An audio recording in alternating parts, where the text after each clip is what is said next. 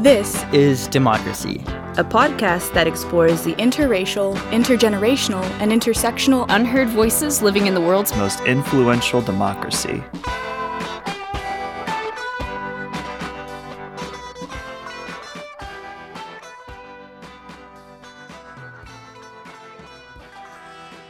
Welcome to our new episode of This is Democracy.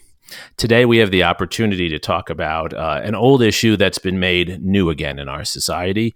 Uh, this is the topic of uh, right wing extremism and right wing militias uh, in American society. They've been with us uh, since the beginning of our democracy, and they've risen and fallen in different periods. And we're quite obviously living through a period now uh, when these right wing groups have spread in number and spread in their public presence within our society.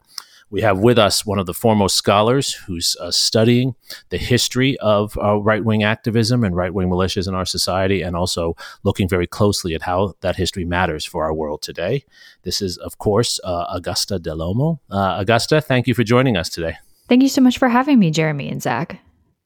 Augusta is a PhD candidate finishing a startling and groundbreaking dissertation on the connections between right wing activists in the United States, South Africa, and other societies uh, during the 1970s and 80s. Um, she is also very active in writing about these issues and contemporary issues throughout our society. She's written for the Washington Post, she's appeared on CNN, uh, she's been the producer of two podcasts uh, that have covered these issues a 15 minute history and an ongoing podcast called Right Rising and uh, she's had various uh, academic honors and positions that she's uh, occupied. The most important of which I would like to say is that uh, she's one of my PhD students. Uh, though oftentimes, oftentimes it, it, it, feels like I'm her student, and that's the way it should be. Uh, so, so Augusta, we're really happy to have have you on. Before we turn to our discussion with Augusta, we have, of course, Zachary's scene setting poem. Zachary, what is your poem poem entitled today? Aaron Greidinger and I survived.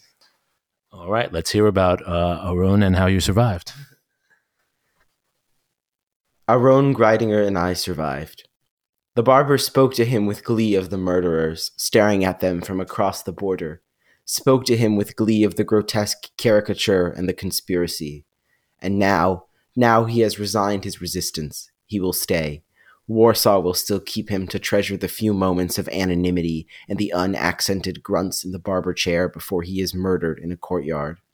But no, we see him years later in a seaside restaurant in Tel Aviv, staring out at the Mediterranean with an old friend. And no, the streets did not take his last breath, but he saw them die in the fog of fogless war. And it too is an aching feeling walking the red brick steps of the campus in a boiling August afternoon.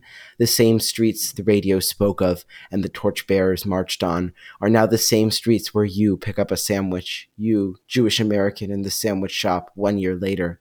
And you bear the soda pop paper cup back to the car like a scepter and ride with it south between the mountains to wake up in Chattanooga with the same cup and stare out over the hills from the parking garage roof. Oh, the resilience of time. That's a very thoughtful poem, Zachary. What is your poem about? Well, my poem really uh, takes this character, Aaron Greidinger, from a novel by Isaac Bashevis Singer and uh, uh, my experience visiting Charlottesville uh, after the marches there in 2017. And um, I, I, was really trying to point out uh, the recurrence of right wing violence, but also uh, how it, in the end it always it always loses and it always fails to achieve the sort of hate filled goals. I, I, like that optimistic conclusion. Uh, before we get to that and and decipher whether that's an accurate conclusion or not, uh, Augusta, how do we understand the rise of uh, right wing movements in our society today, and, and are there historical parallels? Mm. Jeremy, I think that's a, a great first question. And Zach, I'm I'm really glad that you started with this poem to start because one of the most difficult things, at least that I struggle with as a scholar, is how important it is to study right wing violence and right wing individuals who are committed to terror, to acts of violence, to overthrowing governments, white supremacy, anti Semitism. But at times, I think we lose the people that they're really that they're really talking about, right? This disproportionate focus at times on groups like the Proud Boys, the Boogaloos. It's important to understand them, but it's even more important to remember what that violence makes people feel. So, Zach, I wanted to say at the start that I'm really glad that we went this direction with your poem today. And Jeremy, your question is important. There have always been as you said at the outset, right wing violent movements in this country, starting from the very beginning the wave that I focus on in the 1980s and 1990s has been highlighted by scholars who refer to this as the militia phase, in which organizations were deeply committed to overthrowing the US government, were committed to working outside the law to institute their ideas of, of what a new state could look like. In my case, I specifically focus on ones that were invested in preserving the white ruled state of South Africa, but the premises of white supremacy in many cases undergird a lot of the movements that you've seen. And it becomes very difficult to separate out the different divisions, the different goals within these movements. And it's critical to understand how they've originated in these different cases. In the case that I look at in the 80s and the case that we're seeing now, I would argue that there were two factors driving both of these. The first being the perceived successes of Black people, women, minorities in this country, uh, and the subsequent response. So, in the 1980s, you're coming off the successes of the civil rights movement in the United States and global decolonization after World War II. And I would argue a major driver of the kind of violence we've seen now is a reaction to the election of Barack Obama in 2008. So, you have that as one factor. And then the second is a view of traditional conservatism that needs to be changed. So, in the case of the 1980s, the members of the pro apartheid movement, as I call them, that I study, saw themselves as being the true the true holders of right wing ideals, and that the administration under Ronald Reagan was not conservative enough, was not committed enough to white supremacy. And I think you see a similar case uh, of what's going on in the Republican Party now. We can talk about differences in the party's reaction, but right wing militias see themselves as the true vanguards of right wing ideology, violence, uh, the relationship, the proper relationship of the state, the proper place of women and minorities in this country that those are the kind of two forces that they're really responding to. And someone like Donald Trump that really caters to them and encourages their violence and ideology, that's only increased the ability of these groups to network, to form connections, to hold rallies, to infiltrate law enforcement. These are all things that are deeply concerning to scholars who work on this. And, you know, unfortunately, I don't think I'll be too, too optimistic for you both today. So uh, th- that's a fantastic foundation historically for understanding where we are today. Uh, one of the more controversial topics is the one you closed on the um, connections between leaders, uh, elected leaders like a Donald Trump. Uh, and uh, these movements. One could go back in time to look also at Confederate leaders and uh, Dixiecrats, the Strom Thurmonds and the George Wallaces. But but focusing on Donald Trump, to what extent and how do we know that Donald Trump's uh, time in the presidency, which is coming to an end, thankfully, that his time in the presidency has contributed, and how has it contributed to the the rise and spread of these groups? Well, I think it's the most important part is the the part you first said, right? Like how do we know that Donald Trump has contributed? Because it's a fair argument, right? There because one of the really complicating factors is there are certain right-wing violent groups that do not see themselves as aligned with someone like Donald Trump, right? They are so anti state. They are so anti US government that they view Donald Trump, probably rightly so, as someone that's just catering to these ideas without actually being truly committed to the kind of violent overthrow that they want. So that is one camp. But then you also have a second camp, and you can see this in if you choose to spend your time on 4chan or 8chan or even parts of YouTube and Twitter and Facebook, the way that they talk about Donald Trump as some kind of savior figure to them, that he is going to be the one that's leading that fight, it's really enabled their ideology to go to a different level than maybe something that we hadn't seen before.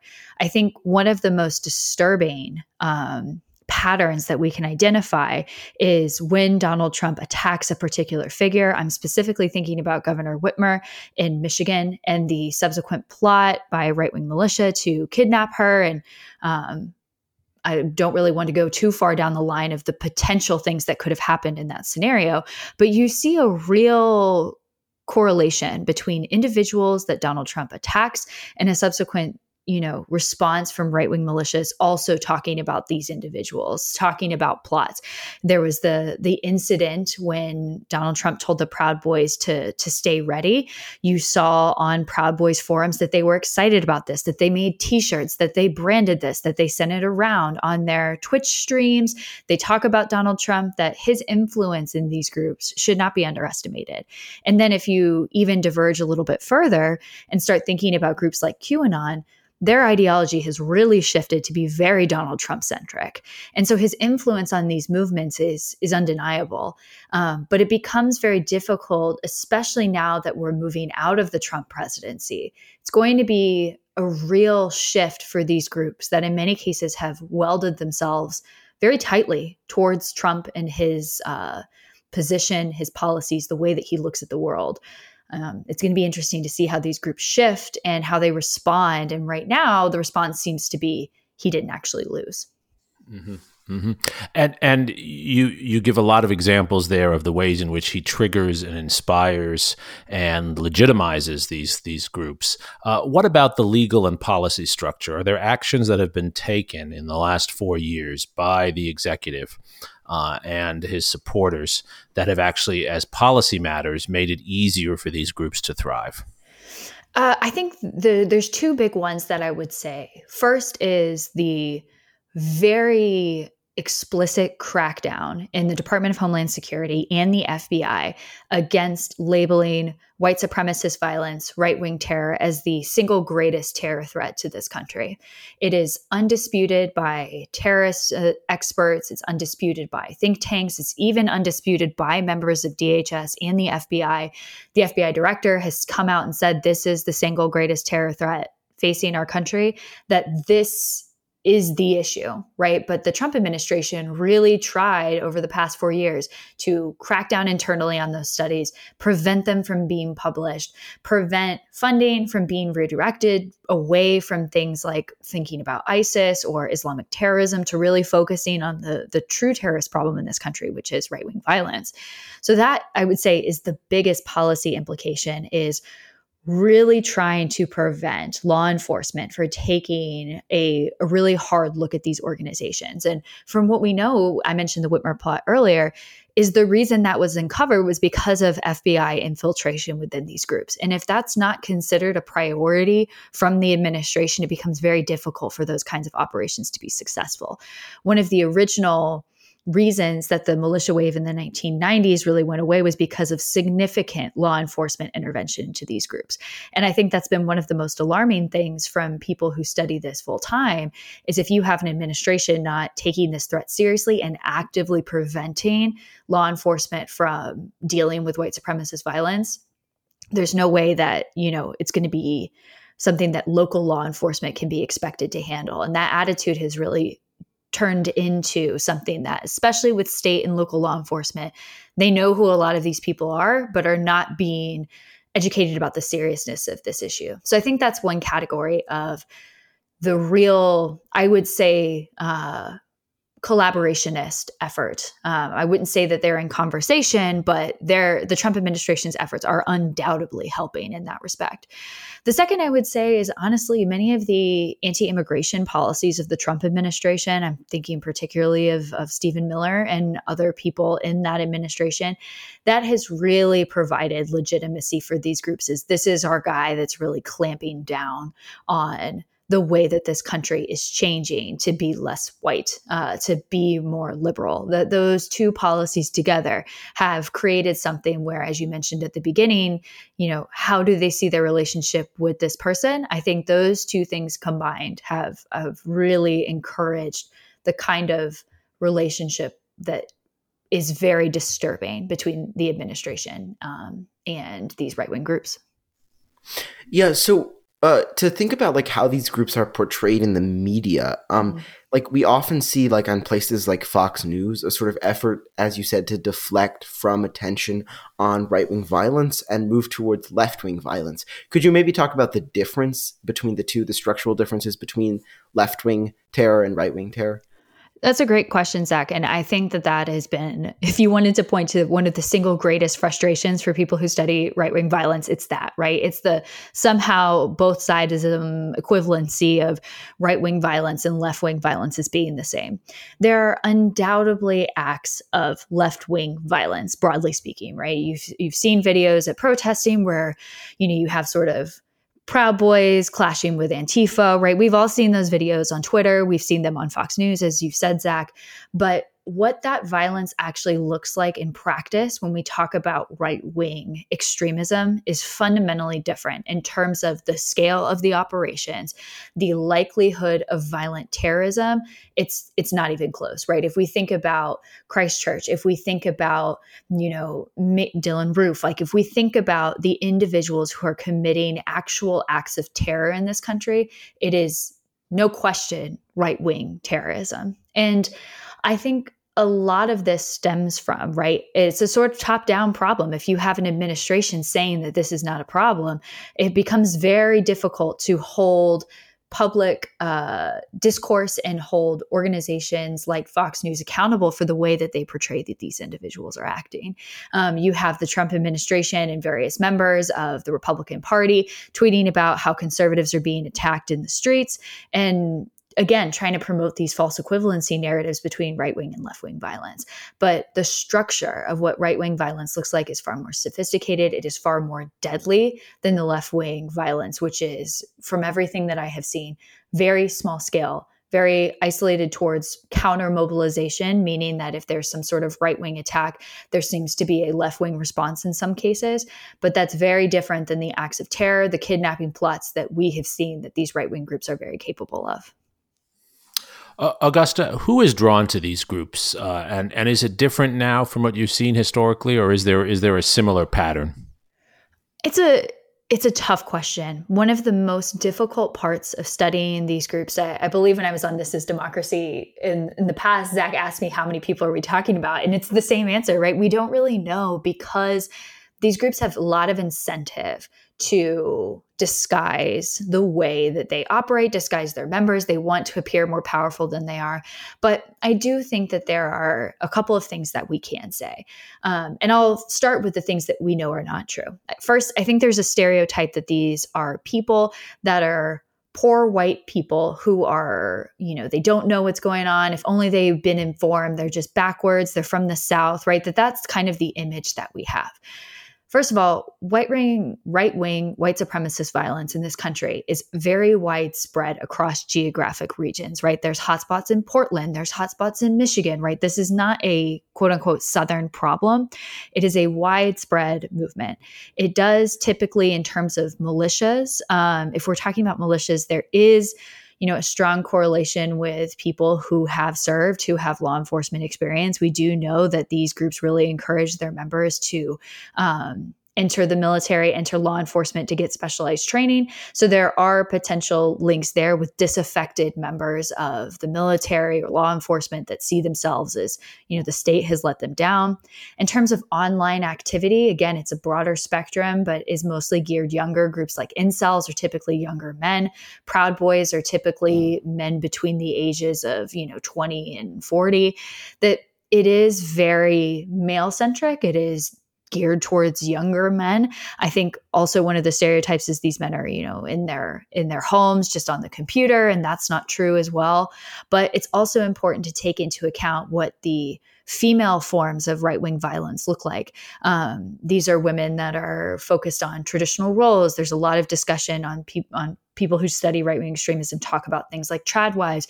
QAnon is very dominated by women, um, and that kind of steers across the board of younger and older. Um, but it is it is very white. I think that that is one of the main one of the main determinants at this point that we can say in, in this country, right? Right wing extremism in other countries looks very different, but in the US, it is very white. Um, it is still very male heavy in terms of militias. Um, but it's not just confined to the South. This is a national problem. Um, and it's people across socioeconomic classes. It's not just quote unquote poor white people who don't understand how the country works or feel repressed by economic policies. It's a broad spectrum of people. And uh, a number of scholars, uh, like Kathleen Belew and others, have, have drawn a connection between these groups and uh, those who have served in the military, particularly in Afghanistan and Iraq and Vietnam in the past. Uh, is there is there such a connection?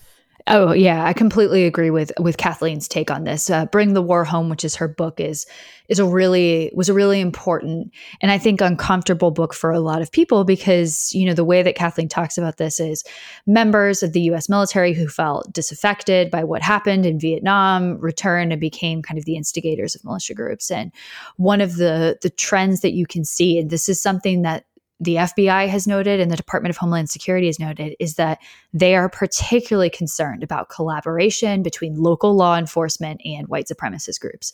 Um, the military is a little bit of a different case because while there are increasing numbers of white nationalist activity, increasing incidents, increasing numbers of military members um, that are engaging in this kind of activity are members of right wing extremist groups, the military's response, I would say, has been very different than local law enforcement. I would not say the military's response has been sufficient, but there is a more um, intentional program of trying to root out this violence to try and prevent these people from joining versus local law enforcement. It becomes much more difficult to root out exactly who is collaborating, what it looks like. And there's been you know, the legacy of that, I would argue, goes back to Jim Crow, the kind of collaboration between KKK and local law enforcement, that that connection has always existed. And it becomes very difficult, particularly for the FBI when they're working on domestic terrorism. There's actually been reporting about that they are uncomfortable and nervous when partnering with local law enforcement about the kinds of collaboration that you can see with right wing extremism. Right. Right, and and it should be said uh, that this has a long uh, tradition, unfortunately, in American history of local law enforcement uh, collaborating with uh, local lynching mobs, right. Uh, local paramilitary groups. Uh, quite often, the members who are the leaders of the local um, militias are themselves also in law enforcement in their local communities. Right. Uh, it, not, it's not to criticize police in general, but it is to say that's been present in our history. Yeah, yeah. and and I not to you know go full historian on all of our listeners here but everything has a history in this respect it, particularly in terms of right-wing militia violence. Like you said jeremy this has been a long history of collaboration between police and the and violent right-wing activity especially going back to jim crow. I think one of the most disturbing aspects that we see now um, is the online component, which becomes far more difficult when we talk about what does it mean to combat these groups the online dimension, I think, is the most challenging and the most difficult in terms of what would actually rooting out these organizations look like in practice. Right, right. To, to, to what extent, Augusta, does this picture you've painted for us in such important detail, to what extent is it an international picture? I mean, one of the really pioneering parts of your research is to look at these issues in an international frame and connections across borders. Uh, are we living through an international moment of right wing extremism, and what elements of this are, are specific to the U.S., perhaps? Mm, I would say we are full stop living, listen, living in this period. Um, I think one of the most important aspects of how scholars are looking at right wing extremism today. That, as you said, my dissertation also takes this global view, but that has not always been the traditional lens, right? Right wing activism is traditionally viewed very domestically. And a lot of scholars working on right wing extremism today recognize that the success of these groups, the way that they communicate with each other, is actually quite international and quite global. Again, getting at some of the stereotypes that they're backward, that they're, you know, very inward looking. That's true in some respects, but in how they are communicating with each other, the ways that they raise money, the ways that they spread their ideology is very global. And one of the things that I'm most excited about in terms of the way that we are finally thinking about these groups is it's no longer just focused on what's happening in the US and what's happening in Europe. Again, Europe has been experiencing similar trends in growing right-wing violence since, you know, 2016. But scholars are really starting to finally globalize this and think about what's happening in India, what's happening in Africa, what's happening in Latin America, that there is right wing extremism growing. And what does it mean when right wing extremism is moving away from the kind of racial lens that, if we're talking about the US specifically, US, European, in my case, in what I study, South African right wing violence is inherently rooted in white supremacy. That is the way that they approach the issues that I work on, I would argue that that is the reason that we have seen so much violence. Um, is it's white supremacist violence at its core, and the way once we start expanding though and talking about right-wing extremism when we get to cases like india when we talk about brazil it becomes more complicated in the kinds of local grievances and how they intersect with wider international visions of what a, a right-wing world looks like. So it's important to both recognize the local particularities of what's going on but you also see a real sharing of ideas you see shared symbols you see shared tactics that that kind of collaboration is not new but it feels really new because of things like the internet the speed at which it happens. You know germany saw their first qanon rallies this you know a couple months ago. You're seeing the way that donald trump is really popular in some parts of the world that you know that those kind of international links are very real. And i would argue it's very important for all of the listeners to think about right wing violence not as just an American problem. It is an American problem, but it's also a global problem and a real counter response to what is the perceived more liberalizing world, a perceived more globalizing world, a perceived more equitable world that the forces that are not interested in those things that are committed to authoritarianism and violence that they don't go away. They they find new ways to connect. They find new ways to push their influence Right. It's, it's almost as if the uh, the the trends toward globalism uh, create and inspire an equally powerful counter reaction, which is which is what what what you're describing across the globe with its own particularities in different societies. Uh, we, we, have a long history, obviously, Augusta, of of dealing with these kinds of movements internationally and domestically. Uh, what has worked, and what should we do? I think the first thing that I would say that we have to do, and this makes me, I suppose, a little, you know, I'm, I'm flirting with saying that the First Amendment has some problems, but I think we need to really clamp down on the kinds of ways that we talk about these groups and what's acceptable in public discourse. One of the things that I uncovered in my research was how there were significant divisions within the Republican Party over how they should respond to apartheid South Africa. But many members of the Republican Party were deeply abhorrent of what was going on in South Africa and were not interested in engaging in the pro apartheid rhetoric pushed by more right wing members. And you saw a really significant response from members of the Republican Party to curtail what they were going to say about South Africa. So I'm thinking about people like George Shultz, who wanted to work with the South Africans in order to increase regional security, but was not going to appear in Congress and talk about how apartheid actually wasn't that bad, which was what people like Strom Thurmond and Jesse Helms did. So, in this case, in our contemporary moment, you're not seeing that same kind of response from Republicans across the board. You're not seeing a disavowal of right wing violence. You're seeing what Zach pointed out of it's just as much on the left, right? You're seeing that both sides of them. You're seeing that they're really allowing these groups to, you know, they're catering to them, having QAnon members of Congress, right? All of these things are connected, and that some ideas do not deserve breathing room in public forums in our society. Um, and we need to do better i think preventing those ideas from being discussed and we have to shut down and recreate what are the parameters of acceptable discourse what are the parameters of acceptable policies and when you have a party that is not invested in doing that it worries me to a degree that I'm I don't even know how you begin to put that back in the box, right? Because this is a level of collaborationism and um, shared rhetoric about certain things, enabling on other issues that, you know, if you have a, a presidential then candidate, now soon to be former president, saying, invoking the Proud Boys, telling them to, to stand by and stand ready, right? All of that has implications. And so we're really relying here on the members of the Republican Party cutting that down. But what we've seen over the past few weeks is Fox News, if we want to take the example of what's happened with soon to be former President Trump, that he lost the election. And Fox News has said he has lost the election. And you have seen right wing groups, right wing militias, right wing violent groups f- infuriated with Fox News for trying to say, no, that's not true. These are the acceptable barriers. That there's going to be a real reaction to this. So I think that that is that is what has to happen. Is we have to find ways to push these groups out of the mainstream, but they're not going to go quietly. They've had too much time, they've had too much airspace, and they're not going to want to go. So I think we have to stop giving them attention. I think we have to stop, particularly in terms of it's gotten better, but I think it could be even better. Doing these sort of very flattering portfolios from journalists talking about, you know, the alt right or whatever. We have to call them what they are, which is right wing violent extremists, right?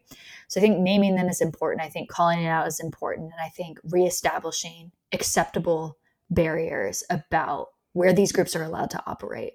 They're always going to exist, right? Right wing rhetoric, right, far right ideology, those things we can never fully get rid of them, I'm convinced. But we can prevent them from influencing civil discourse and prevent them from having the role and the weight that they do now. It, it's it's such a great point you've made, and it's something we've learned uh, with the, the long history of anti-Semitism, which is that you can't put the genie back in the bottle, as you said, um, but you can have firm public policies and firm public uh, discourse uh, aimed at renouncing uh, these organizations aimed at informing people about the horrible things they do, preventing any kind of glorification of their activities or any kind of apology for their activities. It's, it's a combination of public renunciation from respected figures across uh, all sorts of areas, and law enforcement where appropriate when laws are broken. Uh, people should not be able to get away with laws, and they shouldn't be diminished in the level of their crimes um, because people don't take these these things seriously. I think I think your your point about serious public commitment and public attention and not glorification it's it's really important, Augusta. And your research is is the foundation for that. It's understanding these organizations for who they are that allows us to really renounce them rather than ignore them or glorify them, which is what's happened quite often in the past. Uh, uh, Zachary, uh, you you as a as a politically aware young person watch all this, and I know you talk about it with some of your friends. I know you have some friends who once in a while go to some of these uh, websites. Uh, what do you think is most effective today, especially for your generation? That in some ways is the generation, as Augusta is speaking, that's going to have to set a public mark against these organizations, but also a generation that's vulnerable, vulnerable to their websites and their propaganda. How, how do you think about this, Zachary? Well, I definitely think that's a good point. I think once you get down that rabbit hole, it, it very quickly it very quickly becomes something much bigger than just one website or or one opinion. So I think that one of the things we need to do is educate people about where the where we draw the line between acceptable civil discourse and unacceptable discourse. And we really need to educate people too about what are reliable sources and what are not reliable sources. I think our, our internet education has really just been sort of like go do it yourself, which I think at the moment is is really failing my generation. And Augusta, you're not as optimistic as Zachary and I are about this. Why not?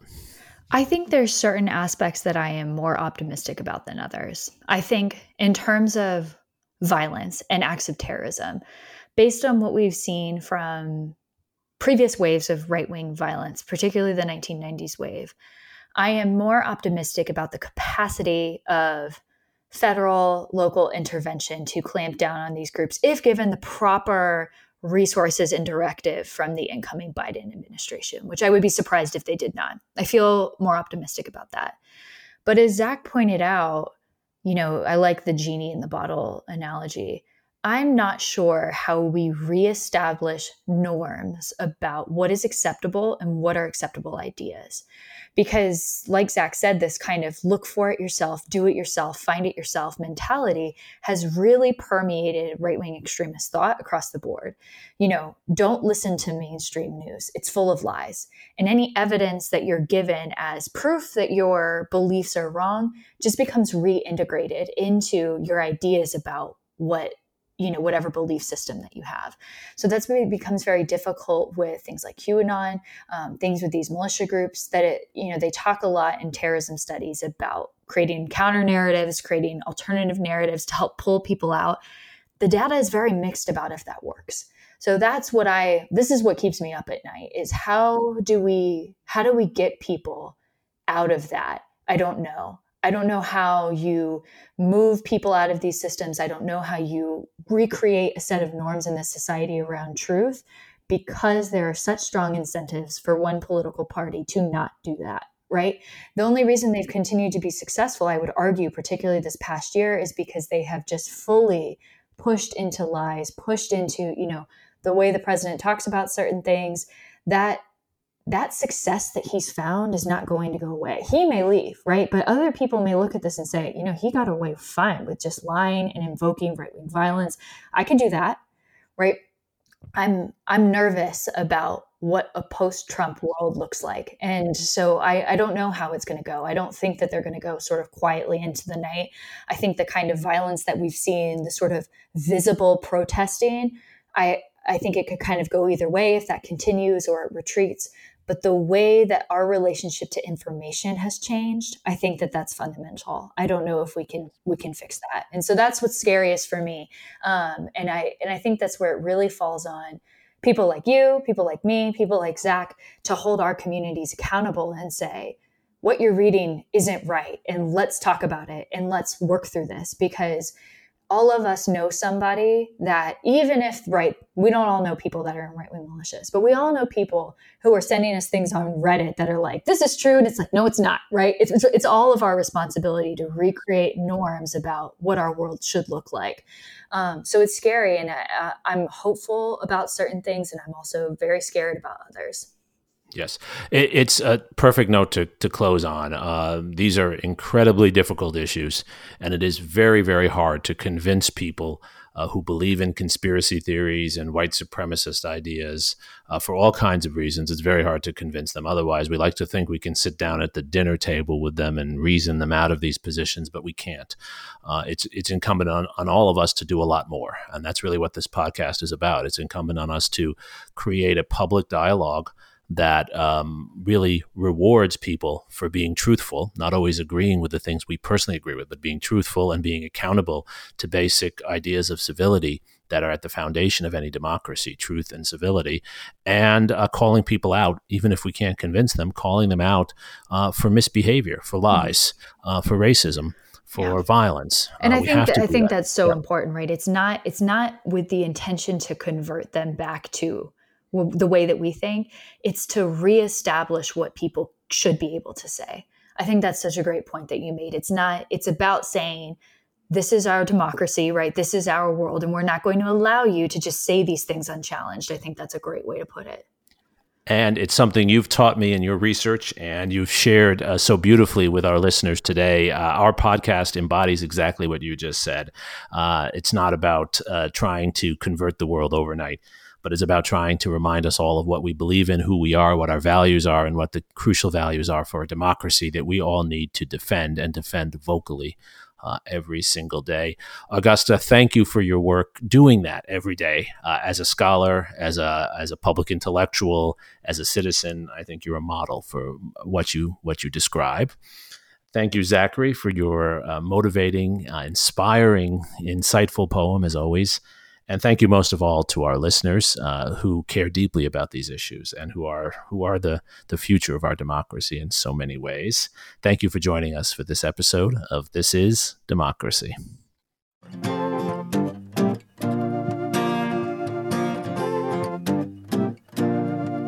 This podcast is produced by the Liberal Arts Development Studio and the College of Liberal Arts at the University of Texas at Austin. The music in this episode was written and recorded by Harrison Lemke, and you can find his music at harrisonlemke.com. Subscribe and stay tuned for a new episode every Thursday featuring new perspectives on democracy.